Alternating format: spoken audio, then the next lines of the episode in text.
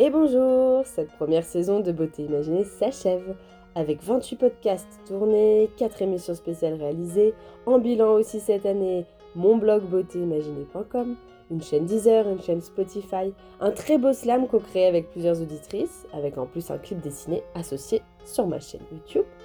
Donc je suis vraiment reconnaissante envers tous les invités qui ont accepté de se prêter au jeu et envers mes auditeurs fidèles. Merci beaucoup à vous. En tant que créatrice indépendante, je suis vraiment contente de l'évolution de ma chaîne depuis ce premier épisode, le 10 avril 2021, avec Juliette. Alors quoi de prévu pour cette saison 2 de Beauté Imaginée, qui commence en 2022 en beauté, comme toujours? Eh bien, de nouveaux interviewés, consommateurs professionnels, fondateurs ou salariés de marques cosmétiques, sur des thèmes toujours différents, riches d'enseignements, avec un peu d'humour, grâce aux auditeurs qui participent en direct, et autour des valeurs qui me sont chères et qui m'intéressent beaucoup. Bienvenue sur Beauté Imaginée et à très vite pour un prochain live participatif transformé ensuite en podcast.